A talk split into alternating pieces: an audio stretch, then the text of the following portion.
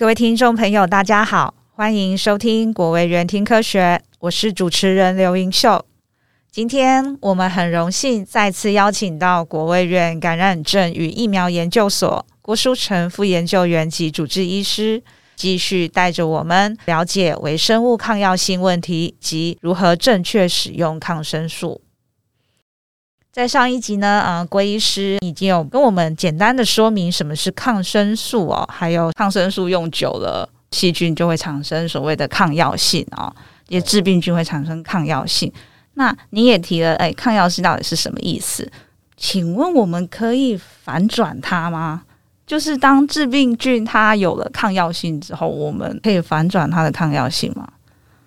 我们有机会可以反转这个抗药性，就是。当这个药不常用了之后，它的抗药性就会下降哈。因为其实你想想看，这个细菌它要产生这个盾哈，要产生这个防御的东西，它还是需要花费能量、花费它的一些资源的。是是，哦。所以没有这个压力在的话，它就不需要。就像如果是我们都活在这个赤道附近，我们大概就不需要一直穿着外套嘛。我们产生外套，我们还要去花钱去买之后去做，然后去做的东西。对对对对。这个在很热的地方，我们就不需要这个东西。这个这个也是一样啦。哈。如果当你不用抗生素的时候，就等于说它从冷的地方跑到热的地方，它把外套就脱掉了。哦，那你不用抗生素呢，它就把这个防御的机制，它就不要了。它这样活得比较自在。是是是。哦，所以我们是有机会去反转这个抗药性的啦。OK OK。那有一个反转抗生素抗药性一个重要的概念，就是合理使用抗生素嘛。是。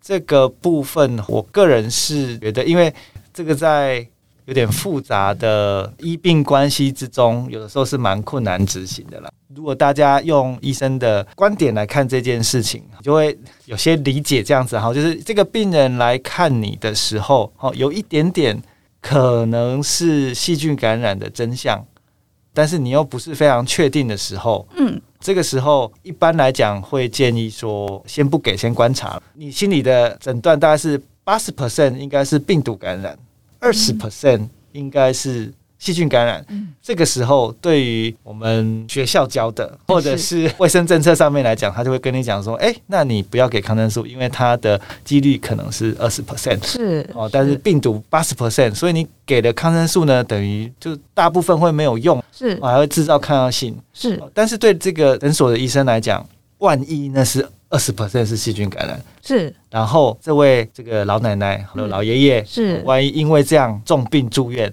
是，我会被告哎、欸。哦，我该给抗生素没给抗生素。OK，那那这个时候医生的选择是什么？一定是给抗生素嘛？可是他怎么？因为既然如果说细菌占百分之二十。那老奶奶不是说哦，对，他的感染对，也不能百分之百确定说他后来病重的原因是因为细菌，是吗？因为一个疾病通常在一开始哦很难去诊断，是特别是感染症在一开始，对。哦，你像一个肺炎来，它到底是细菌还是病毒？对，如果现在我是在美国，一个年轻人来看我哦，然后他说哦我咳嗽啊，看照起来哦肺炎。哎呀，大大概就是 COVID nineteen 嘛，哦，那现在如果是在台湾，哦，一个老伯伯来看我，啊，照起来哇，肺炎。是。会是 COVID nineteen 吗？几率就不高嘛，是，所以会因时因地哦因人都完全不一样，所以医生每天就要判断这些事情，是，那有时候更低啊，他们觉得哎，可能只有十 percent，十个这样的人，大概只有一个嗯是细菌感染，嗯。九个应该都是病毒感染，嗯、这个时候我要不要赌？哦，我要不要说，哎，因为会造成抗药性，所以我不要给抗生素。是哦，不行啊，那万一我不给了，他刚好是那十分之一的机会，十 percent 的机会，嗯，然后这个肺炎又让他住院去了，嗯，那住院去就因为已经过一段时间，大部分都检测的出来了，然后那个时候他们就会说，哎。现在 现在我测起来是有细菌感染的，是是是。啊，你那个前几天去某家诊所，为什么没有给抗生素啊？因为那个时候就很难判断，所以所以我们再怎么教育，其实都效果都不会很好的原因是这样。OK，诊所医生都知道不应该给，但是他们不能不给，他们不可能去赌身家不给，是是是，哎，这是一个很现实的状况。那所以你在教育都是。很难，真的很难拿捏。除非我们民众都会很理解这个风险上面的管控，然后知道这个哎，这个风险是怎样怎样。但是我觉得不太可能了。你叫那个阿公阿嬷了解这些事情是很困难。所以抗生素抗药性呢，与其说它是这个一个单纯的医疗问题，不如说它是一个人之间的问题啦。它是一个呃，我觉得它不是很单纯的，是单纯的就是哎，那我就不要用嘛。嘿，你就觉得几率小就不要用，不是啊？它即使有一 percent 的机，百分之一的机会，它是一个细菌感染，我都要用。没错，没错。我想大家这个换个角度去看，你就会认同医生为什么会有些诊所医生会一直给、嗯、给这个抗生素，呃，抗生素了。我们应该是想办法减少这样的的事情发生。对，那教育民众啊。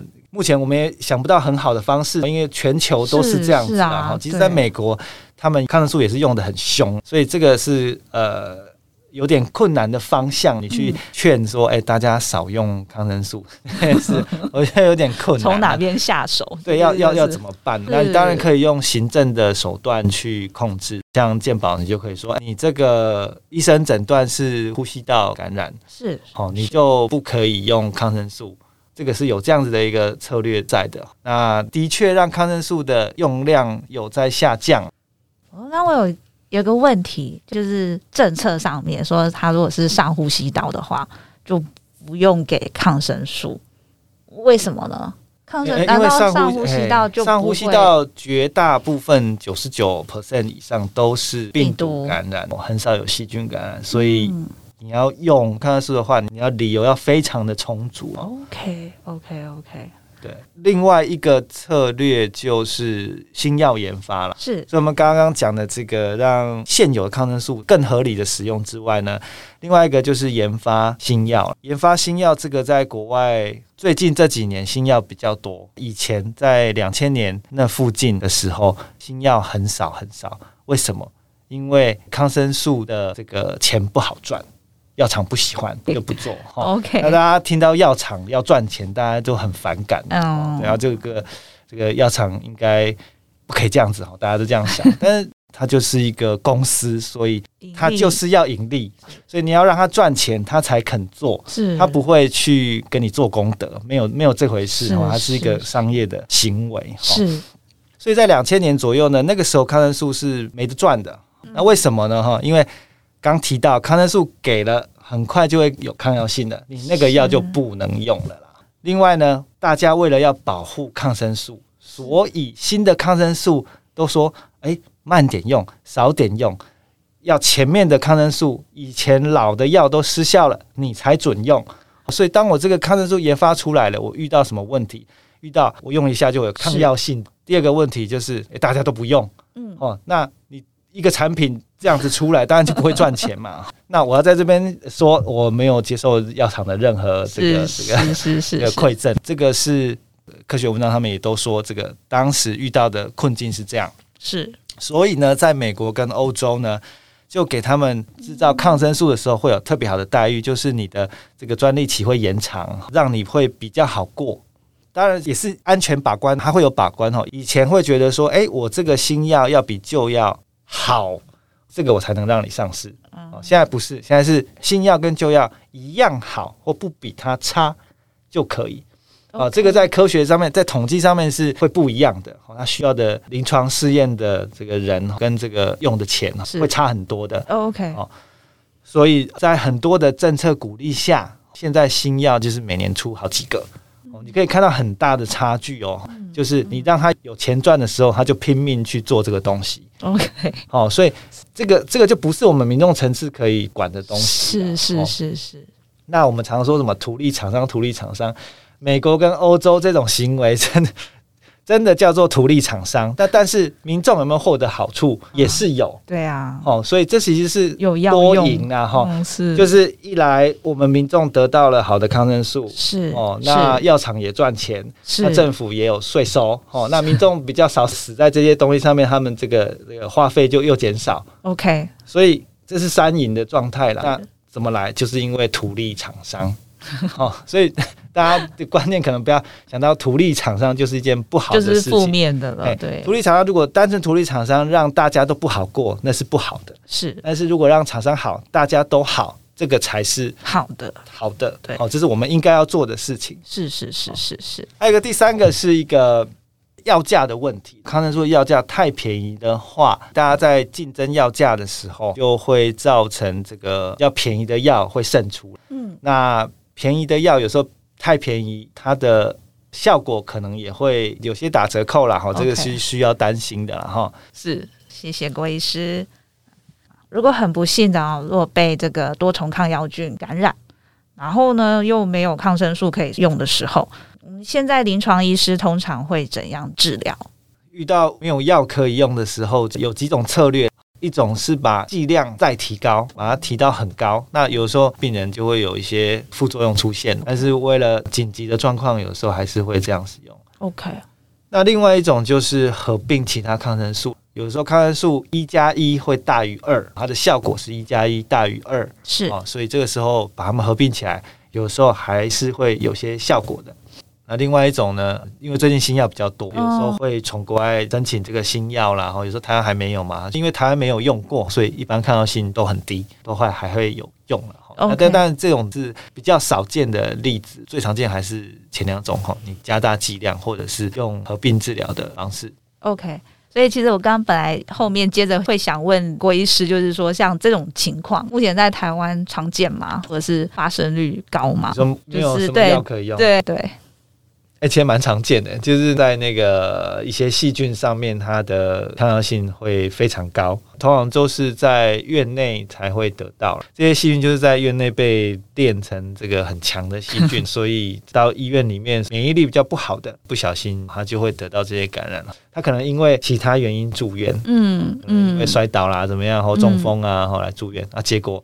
结果在住院途中就感染了超级细菌，嗯，变得很难处理哈，就要延长整个住院的时间啊，甚至就是本来可以好好出院的，结果就出不了院都有可能。OK OK OK，所以在台湾现在目前是常见的，就是，呃，对，在世界各国其实都很常见。那台湾有努力的要控制这一块，那也有一些成效。不过我们知道，我们跟微生物的战争通常都会输啦。所以，所以我们只能靠新药以及用感控措施来延缓这些抗药性的变高变多，是是，是，然后用新药来拯救病人，是是是。好哦，接下来呢，想问韦医师啊，对于您在那个微生物抗药性相关的研究上，能否与我们分享您目前的进展或发现，以及所代表的意义或者是重要性是什么呢？我们一般研究有分基础研究跟临床研究这两个部分。基础研究部分可能一般听众比较不感兴趣了哈。不过这个部分对于研发新的抗生素这个比较会有相关。不过就先略过。那我们偏向临床部分哈，偏向大家比较有感觉的部分，就是我们有在看台湾的。加护病房感染会造成怎么样的一个影响？哈，加护病房如果你有血流感染的话，会造成额外的住院、额外的死亡或额外的花费。好，这个都是从国家健保资料库里面我们可以去看到的状况。OK，那个造成每年会有上亿的支出在这个上面。不过。政府也有一些相对应的政策，所以我们也有看到政府做了一些事情，然后让这个它的花费整个减少很多，好，我们就不用花那么多钱在这个这么多人感染上面，因为我们把感染的人数减少了，嗯，所以让这个花费可以减少。呃，这个当然是也是非常辛苦的，这个医疗人员他们都要注意很多事情，是是是，因为他在帮病人插一些管子的时候，他要。多注意很多很多的事情，这样就可以预防病人感染到这些比较抗药的细菌。所以我们做的研究，我们也都有看到这些，那也有个呈现在学术文章上面，跟各国的趋势也都是一样。所以显示说，这些抗药性细菌的感染的确会造成我们很大的社会、经济、医疗的负担。是，那我们只要肯做、肯做感控，去控制它们，其实会有很好的这个成效的。哦，好哦，谢谢最后呢，到了我们的 take home message 打包讯息时间哦。嗯，郭医师，您对于您的研究哦，您希望听众能记得的一项重点是什么呢？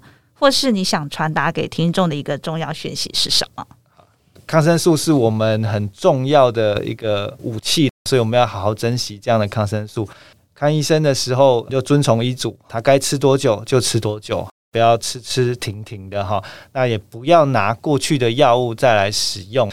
那使用完之后，如果你有剩下的抗生素，也不要随便丢弃。医院其实它有地方可以让你丢。那我们要控制这些抗药性的话呢，我们除了合理使用抗生素，然后我们民众配合这些事项，那我们另外呢也要研发新的药物啊，然后感染控制这些多管齐下，我们才可以去保护这些珍贵的抗生素可以继续使用啊。